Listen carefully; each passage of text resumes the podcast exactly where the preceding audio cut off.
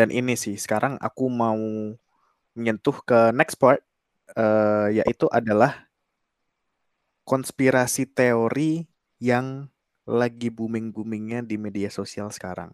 Ini kayaknya banyak sih, nggak nggak cuma satu, kayak mungkin dari zaman kapan itu udah banyak, mungkin dari zaman kita SMP SMA itu udah ada gitu. Cuman you know what, let's let's talk about the the recent uh, things yang beberapa orang udah apa ya uh, menggonggong bagaikan anjing gitu kan.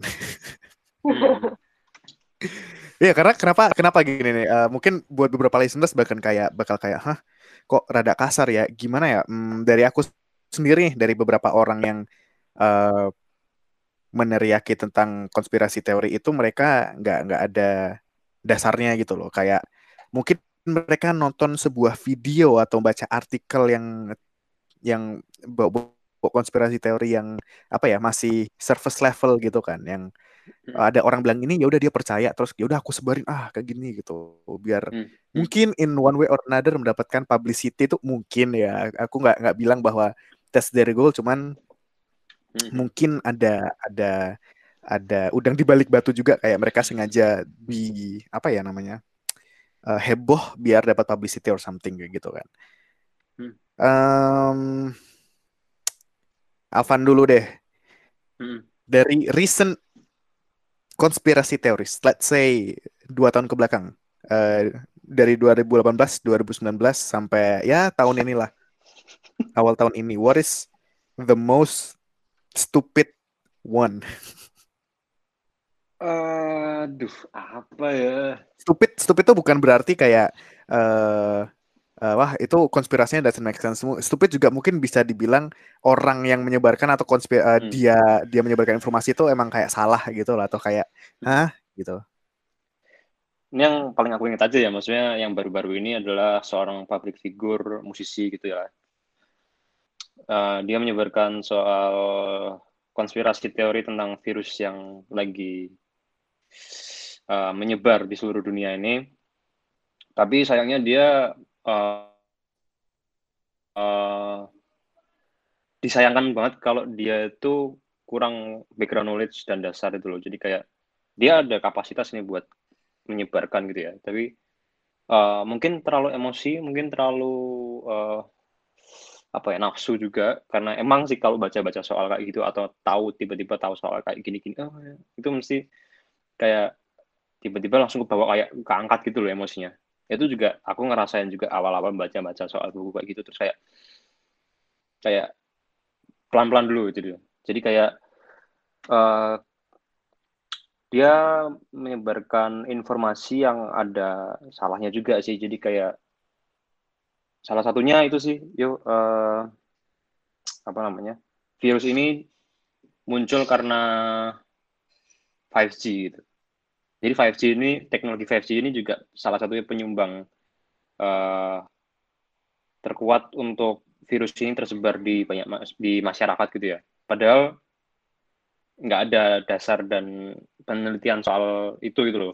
5G memunculkan virus ini gitu itu kan kayak Hah, kok bisa jaringan 5G yang gelombang itu bisa munculin sebuah virus gitu kan. Itu yang aku ingat sih. Jadi kayak terus habis itu kesebar ke banyak orang karena karena beliau seorang public figure gitu ya. Jadi kayak tapi uh, di sisi lain kalau menurutku ya di setiap event atau di setiap uh, orang ngomong itu kita harus cari nih kenapa kok dia ngomong kayak gitu pertama. Yang diangkat dia apa isunya gitu.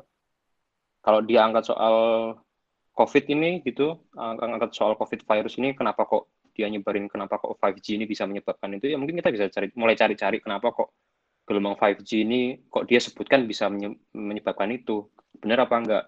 Dari situ kita bisa ngelihat uh, 5G ini sebenarnya apa sih? Kok kenapa kok dia katakan seperti itu gitu?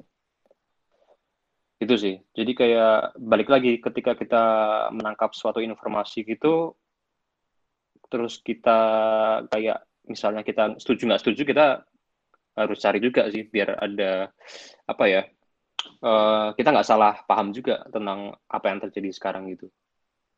Nah itu menurutku juga konspirasi di balik uh, media zaman sekarang sih juga karena media banyak sekali gitu jadi kayak ya informasinya blur Oke. gitu.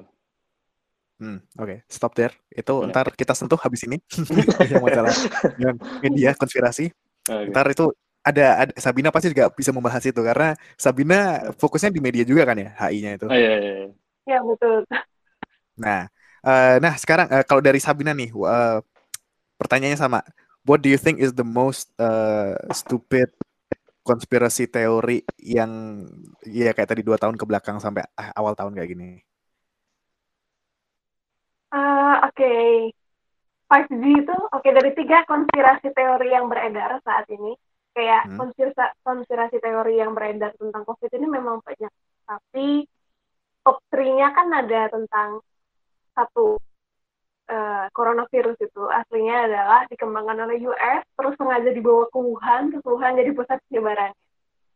Yang kedua, virus itu adalah mutasi genetik atau hasil laboratori yang ada di China, tapi dah itu lepas.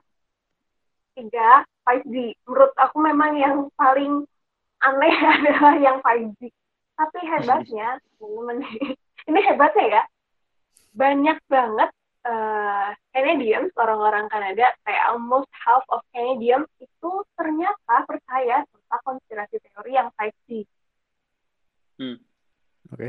berarti apa ya kalau mau dilihat dari segi penyebaran konspirasi ini nggak main-main sih. Cara ya kita nggak tahu siapalah kepentingan di belakang konspirasi ini tapi ternyata memang nggak main-main. Cara mereka menyebarkan dan meyakinkan orang-orang bahwa 5G ini pengembangan 5G yang ini adalah penyebab dari tersebarnya coronavirus di mana-mana di berbagai belahan dunia.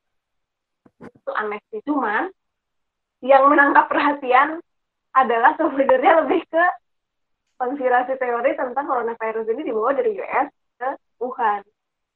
Buat aku ini tuh kayak menarik sebenarnya ya. Kayak dia dibilang nggak masuk akal, ya tapi timingnya, timelinenya pas gitu. Kalau dilihat timelinenya, tapi kalau mau dibilang benar, kayaknya buktinya nggak cukup meyakinkan juga. Ya oke, balik lagi karena ini konspirasi. Tuh. Ya. Mungkin udah pada tahu juga kali ya konspirasi yang tentang virus ini dikembangkan dari US tadinya, Hmm. yang Ya. terus dikembangkannya di, oleh CDC, sama, eh, dikembangkan di satu lab laboratori, terus Ya. karena virusnya itu jadi laboratorinya ditutup dulu, menginjeksi, menginjeksi eh, anggota militer, terus anggota Hmm. militer itu Wuhan untuk mengikuti perlombaan olimpiade ya para tentara sedunia gitu aku lupa namanya Oh, apa World, uh, World, eh, World War Game apa apa ya? Ada gamenya gitu? Mm-mm-mm. ya itu kayak perlombaan dan ngundangnya tuh memang kayak army-army dari all over all around the world gitu Hmm. Iya, iya. itu kayak kalau dilihatnya timelinenya eh, oke memang dan setelah army itu pergi ke situ kasus pertama covid itu ketemunya dua minggu atau tiga minggu setelah si game di Wuhan itu kelar. Dan pertamanya ketemunya kan di Wuhan. Ya kalau timelinenya hmm, oke. Ini agak suspicious buat oke tapi masih hanya duga-dugaan Iya, iya. Terus kita bisa lihat udah gitu muncul lagi informasi-informasi tentang bagaimana Bill Gates sama John Hopkins ya John ya lembaga lembaga mereka banyak pandemi dunia mana pandemi mereka bikin di tahun lalu sepertinya aku lupa tahunnya. Itu bikin konferensi pers itu ngomongin tentang pandemi bagaimana cara negara-negara menghadapi pandemi baik itu dari aspek ekonomi dari aspek kesehatan. Hmm. dan dibilang itu waktu itu katanya kasusnya pandeminya memang gak pandemi semacam flu wabah flu kayak makin suspicious gitu ya sih dengernya kayak Iya. hmm oke kok nyambung? Kan nggak? Hmm. bener-bener apakah itu memang karena sudah direncanakan oleh mereka atau itu cuman ya narasi yang dibangun untuk menjatuhkan sebelah pihak? Karena seperti yang kita tahu sekarang bipolarnya bukan US Rusia. Bipolar tuh kayak dua polar kekuatan ya Hmm. bipolarnya bukan US dan Rusia tapi Hmm. US dan China. Nah, jadi mungkin narasi nanti ini untuk untuk polar bisa jadi gitu kan. Hmm, Oke. menarik. Em, aku nggak tahu Alvan bisa mendengarkan Sabina Fall apa enggak, tapi ini kayak ada sebuah konspirasi di mana sinyalnya Sabina itu di jam.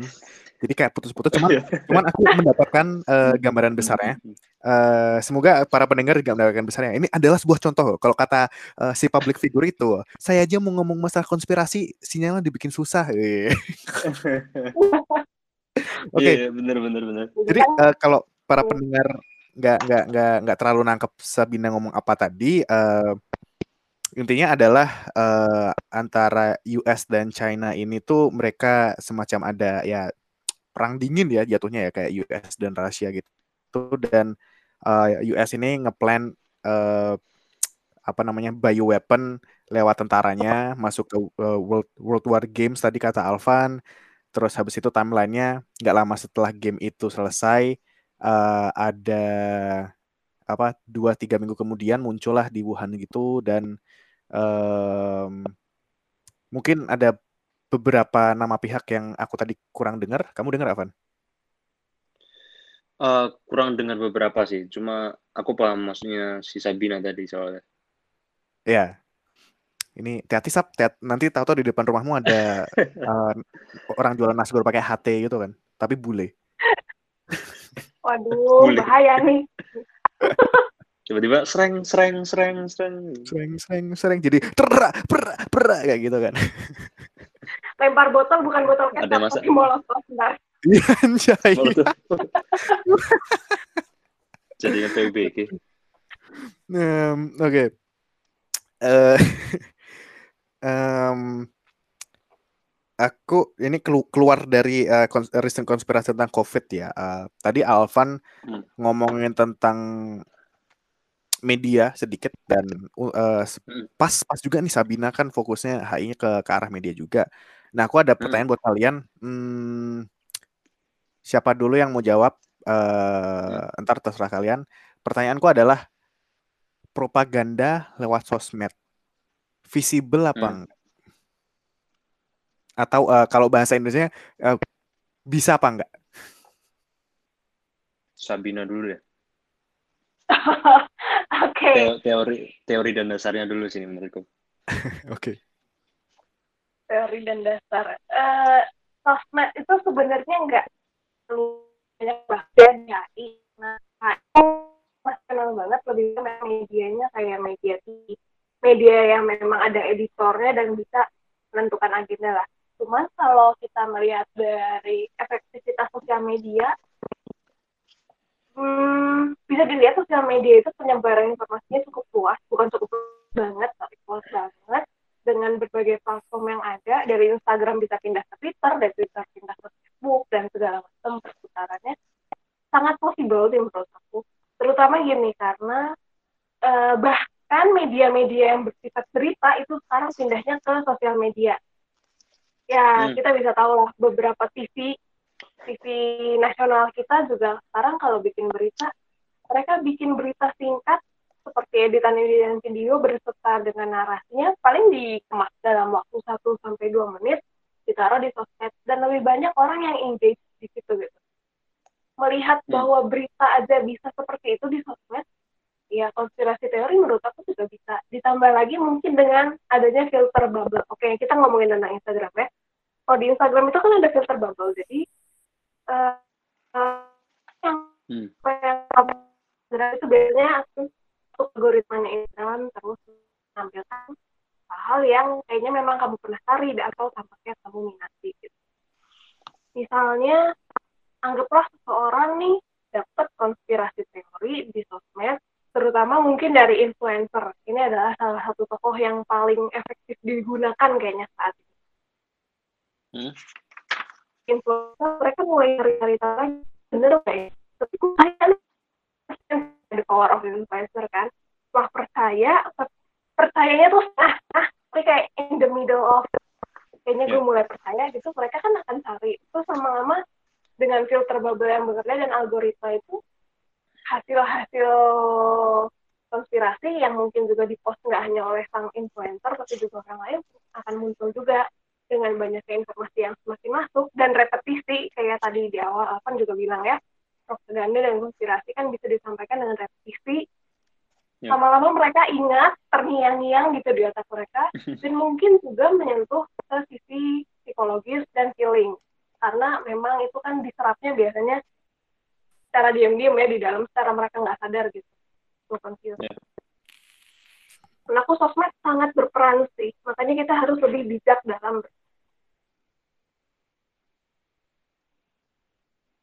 Okay. Alvan gimana nih? Uh, ya, kalau dari aku ya setuju banget sih soal sosial media gitu ya.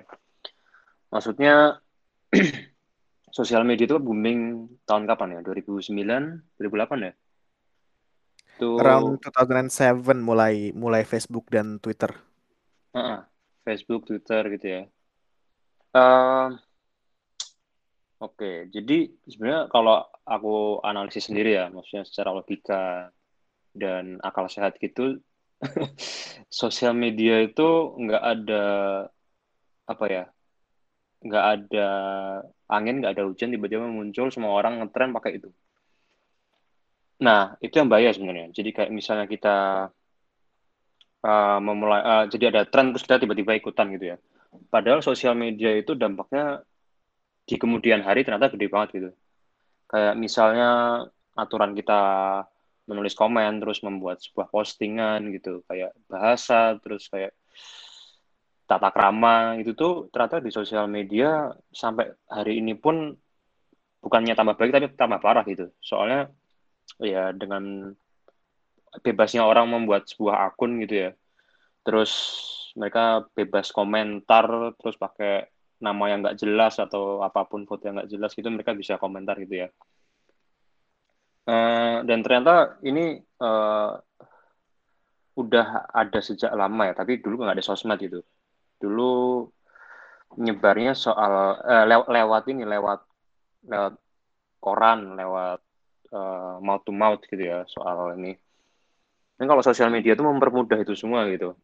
Jadi bahayanya media, sosial media itu nggak ada nggak ada aturan, nggak ada one on one-nya caranya bersosial media yang baik kayak gimana sih. Terus jadi ya terus di Indonesia ini ya nggak cuma di Indonesia mungkin ya, cuma terkenal yang namanya buzzer gitu ya. Buzzer tuh ini lagi heboh yang pokoknya ada peristiwa apa, event apa, buzzer tuh berperan sekali di Indonesia tuh. Jadi mereka me, apa ya menggiring opini publik gitu, mereka menyebarkan sesuatu yang mungkin info-info dalam gitu yang uh, berkepentingan gitu di beberapa pihak. Jadi mereka ya mereka dibayar banyak gitu besi buzzer-buzzer itu karena mudahnya membuat sebuah akun baru gitu. Ya sosial media sekarang ngeri banget sebenarnya. Udah menurutku sendiri udah toxic gitu di sisi lain ada baik-baiknya soal mau jualan atau apa pun itu ya. Hmm, oke. Okay.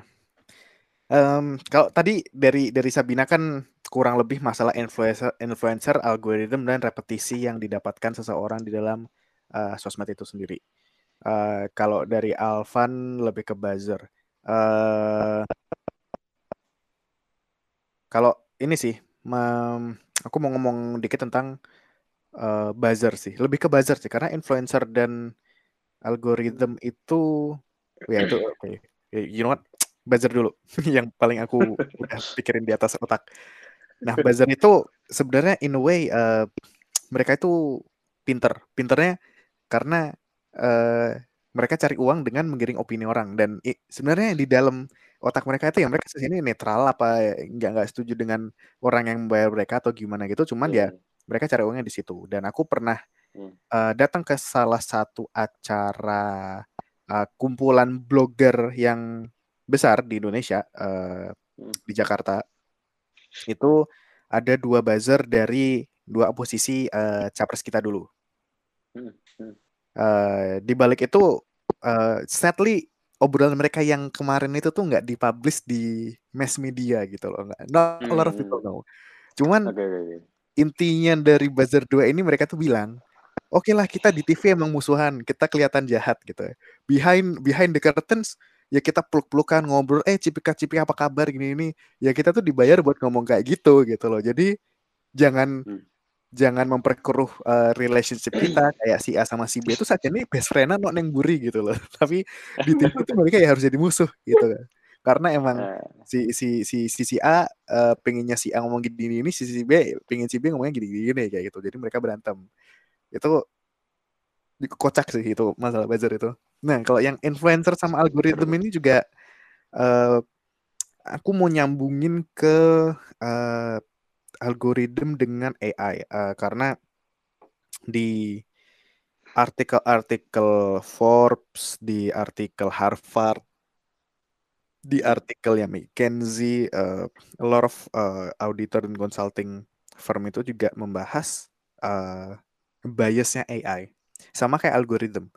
Uh, menurutku di setiap sebuah coding, kayak coding itu kan kayak penulisan dari seseorang juga kan ya, kayak a, a certain machine that works in a way, uh, Hmm. itu tuh juga ada biasnya. Jadi mungkin algoritma yang uh, dibikin Facebook, dibikin Instagram, ya well they're, they're now in the same company itu eh, kayak ada konspirasi teorinya nih kayak wah orang ini tuh sukanya si A ya udah bonusnya eh newsnya tuh yang dimuncul di searchnya dia atau di explore-nya dia itu tentang si A aja gitu dan jelek-jelekin si B and uh, the other way around kayak gitu Hmm. dan AI sendiri uh, sampai sekarang itu masih dibahas bisa nggak sih kita membuat AI yang nggak bias karena ada beberapa e- case AI kayak salah satu startup, um, I don't know, I mean, mereka masih startup nggak sih? Uh, yang bed and breakfast warna merah yang di udara, Hmm. ngerti maksudku kalian? Ya, ya, ya, ya. ya. Nah, nah itu uh, risetnya mereka menunjukkan bahwa AI-nya itu bakal uh, sel- selalu menaruh orang yang kulit hitam itu nggak bakal dikasih rekomendasi yang ke kulit put rumah kulit putih. Wow. Itu aku baca um, it's about last year kalau nggak salah itu beritanya muncul dan itu uh, habis itu muncullah berita-berita di mana bisa nggak sih AI kita tuh nggak bias dan in a way mungkin racist juga bisa gitu kan. Uh, itu kan it, it, it Hmm. all goes back with the creator. Maunya creator itu kayak gimana, uh, pikirannya dia itu kayak gimana, culture-nya dia kayak gimana, dia mau kayak gimana. Jadi it's it's a lot of uh, konspirasi juga ya di dalam sebuah sosmed itu sendiri yang uh, platform sosmed aja tuh bisa dari algoritmenya sendiri aja tuh bisa menggiring opini uh, of the masses kayak gitu kan. Yep. Karena karena fucks up your mind at times. ah. Tapi ngomong-ngomong AI nih ya, yo, Hmm. Mungkin AI kita memang AI kita, AI-nya sosmed itu memang bias karena lack of humanity nggak sih? AI itu kan sesuatu yang memang di-coding ya bisa dibilang secara mesin gitu. AI itu seperti robot. Ya karena tidak ada humanity-nya, bias itu adalah hal yang pasti dalam sosial media gitu. Ketika bahkan gini, gue lebih senang main Twitter ya daripada Instagram. Di Twitter itu kalau ada eh, hal-hal yang kurang enak gitu tweetnya, yang rasis atau mungkin gore atau kayak triggering orang untuk suicide their spouse gitu. Kita kan mereport dan kita nunggu hasil reportnya itu cukup ya kayak sehari dua hari. Dan hasil report itu sebenarnya ini tauku ya, tauku itu di diolah secara manual. Jadi benar-benar dibacain gitu sama orang twitternya sama karyawannya which means untuk menentukan AI itu biasa apa enggak juga mungkin sebenarnya dibutuhkan peran manusia dengan rasa humanity yang tinggi juga dengan empathy dan AI itu kan lack of those things ya. Jadi memang literasi digital pun dibutuhkan dalam sosi- bersosial media saya nggak heran kalau sosial media kita mungkin sekarang di hari-hari ini toxic karena nggak semua orang punya literasi digital yang cukup dan AI-nya juga bias, algoritmanya juga bias, jadi ya boom, toxicity, toxicity everywhere gitu. Hmm. Hmm, oke. Ini sih, um, aku tuh di dalam sosmed itu kan ada freedom of speech ya, di mana anyone can say anything basically. Uh, entah itu yang based on their moral atau tidak. Karena setiap orang punya moral yang berbeda-beda dengan variabel culture-nya masing-masing. Uh, nah, menurut kalian nih, uh, freedom of speech itu itu bisa di apa malah jadi misuse nggak sih di sosmed gitu? Hmm, Karena gini kayak ini berhubungnya sama konspirasi teori ya kayak eh, let's say penggiringan opini tadi itu em, ada sisi A dan sisi B eh, di mana sisi A itu suka sama political figure ini dan sisi B itu enggak dan mungkin ada orang yang di tengah eh, katakanlah grup C eh, kerjanya kayak buzzer gitu loh jadi they they try to seem stupid buat goblok-goblokin uh, si political figure ini. Terus habis itu makin banyak orang yang jadi orang B. Hmm. Uh, dan behind that itu ya itu gimana ya? Kayak jadi jadi misus gak sih orang orang pretend not to be their true self uh, untuk mengubah se uh, sebuah status quo atau opini kayak gitu karena ada satu teori yang aku percaya bahwa uh, ini ada hubungannya sama kayak reverse psychology yang Alvan tadi bilang itu uh, where people are not people. Aduh, gimana ya maksudnya? Yeah, yeah. Uh, the gini gini. Um, kalau dari bukunya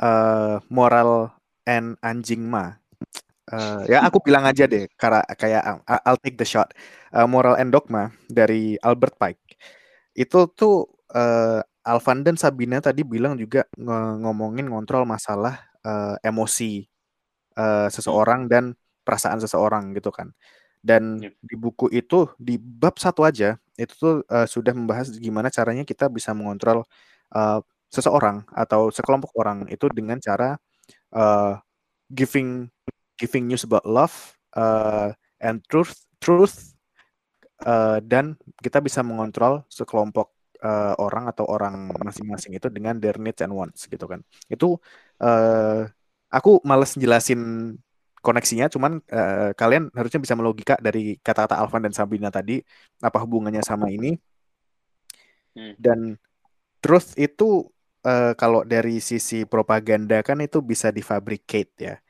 uh, dan sometimes uh, kayak aku tuh merasakan ada orang yang emang menjadi heboh uh, itu tuh kayak kayak yang musisi itu tuh uh, mungkin di Indonesia itu konspirasi-konspirasi teoris itu makin naik dan habis itu uh, to make it seem like they're stupid mungkin ya uh, kita sudah sekelompok orang-orang yang konspirasi bilang konspirasi teoris ini tuh sudah hampir menemukan truthnya dari teori mereka.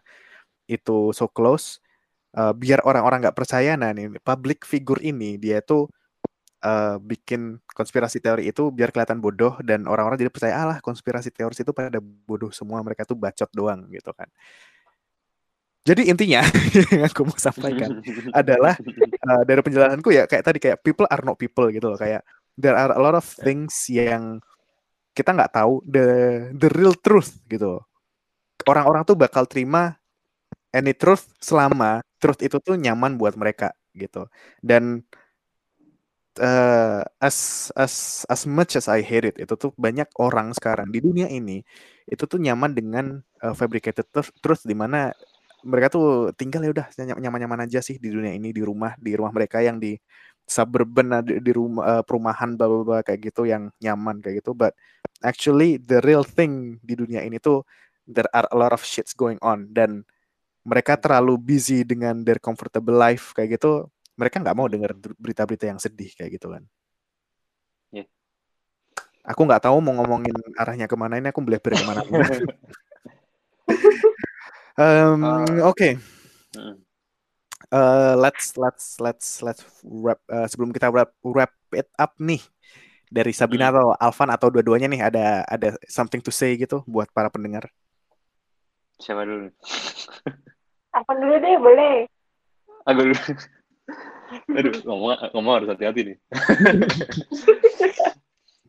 Jadi, eh, oke, buat membungkus dari aku, dari versiku, eh, yang jelas zaman sekarang mau nggak mau dalam bersosial media atau menyampaikan sesuatu mau nggak mau ya kita harus menyampaikan sumber data itu dari mana mau nggak mau ya soalnya pertama masyarakat atau netizen itu juga menuntut kita buat mana datanya mana sumbernya ini memang bener kayak gini gitu loh. Tapi di sisi lain mereka nggak research gitu. Nah kita ya udah jadi orang baik aja. Baik-baik aja lah nggak usah neko-neko gitu. Kita ya udah kalau mau nyamain sesuatu kita cari sumbernya terus kita kalau kalau mau ngeposting ya kita cantumin sumbernya kayak skripsian gitu loh kayak apa ya eh, penelitian ilmiah gitu-gitu ya kita harus nyantumin sumber-sumber dan karena eh sosial media ini kan udah penuh banyak orang ya. Penuh banget loh. Terus isinya keruh gitu loh. Keruh terus blawur intinya lah. Jadi kita butuh sesuatu yang eh, valid valid validnya gitu. Karena terakhir di buku tadi disebutkan untuk mencari sebuah informasi yang sangat valid itu biayanya mahal pertama dan itu susah kalau zaman sekarang dan orang yang punya privilege buat menempatkan informasi yang valid itu mereka cenderung untuk tidak menyebarkan karena mereka sudah tahu nyaman dan mereka pengen nyelamatin diri sendiri gitu intinya kayak orang-orang kaya yang buat bunker gitu Hmm. itu sih Oke. Itu you, you, thrown some shades right there, man. Oke. Oke, Sabina. oke itu dari aku Oke. Ya, setuju tadi. Yang terakhir aku setuju. sama. Kebenaran itu buat aku nih, aku kepikiran dosen aku sih tiba-tiba almarhum dosen aku. Dia pernah bilang kayak gini. Hmm. Kebenaran itu relatif. Kalau kebenaran itu berdasarkan pendapat saya doang, berarti pendapat kamu bukan kebenaran loh. Berarti kebenaran hanya milik saya sendiri. gitu. Nah ini waktu sama apa yang berputar di media sosial kita dan mungkin juga media secara keseluruhan sih. Kadang-kadang kita harus hati-hati bahwa kebenaran itu ada yang sifatnya fakta, ada juga yang sifatnya relatif.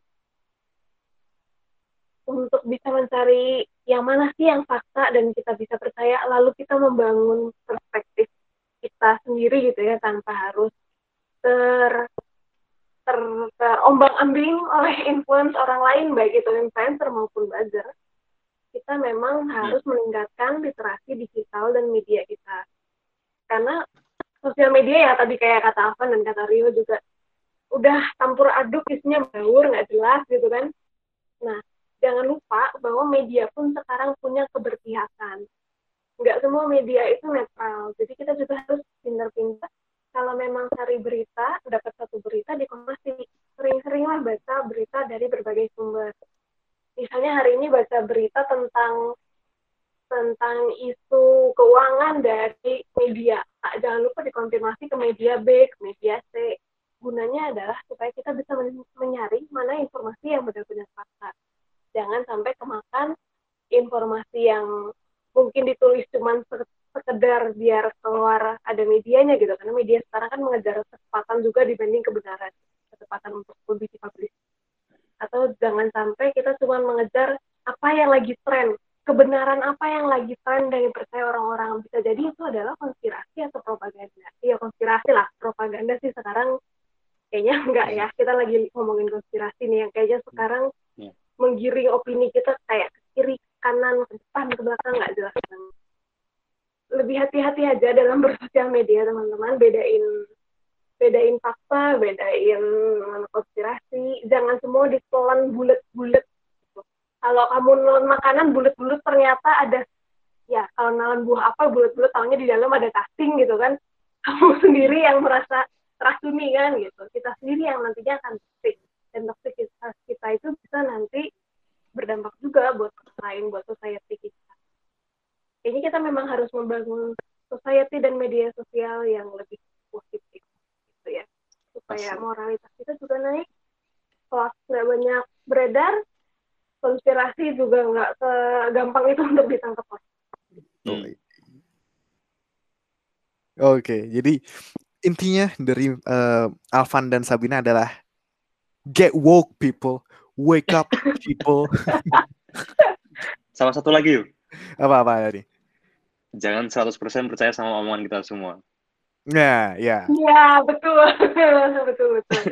Jadi kita juga ini eh, half of what we say. Eh, itu juga ada opini juga yang bias. Eh, mungkin di mata kalian beda enggak ada data gini-gini eh silahkan aja ngomong ke kita kayak, eh kalian tuh salah tau gak sih uku blok kayak gitu kan.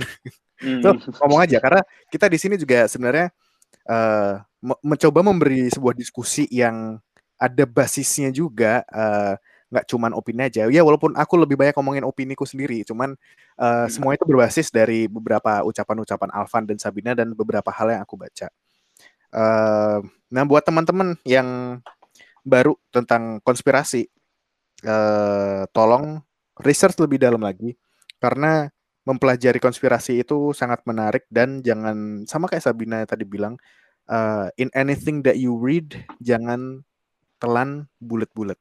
Kayak ada fungsinya kita ngunyah. Kayak kita makan ikan ngunyah eh ternyata ada durinya ya kita keluarin kan gitu. Uh, well I hope semoga kalian enjoy uh, dua part podcast ini Uh, most likely nih aku bagi dua sih. Jadi nanti pasti kalian bakal dengar tahu-tahu aku ngomong oke the next part gitu. Uh, and I hope you guys enjoy. Semoga bermanfaat lah buat kalian yang belum wake up. Uh, semoga kalian mau baca-baca lebih banyak lagi karena uh, literasi orang zaman sekarang itu mereka lebih depend ke komen-komen di sosmed daripada kal uh, mereka baca berita atau research sebuah paper atau gimana gitu.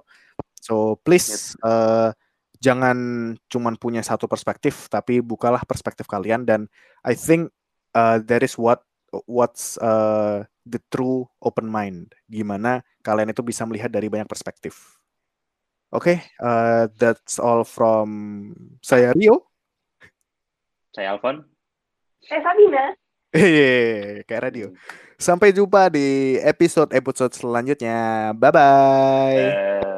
Bye. Bye.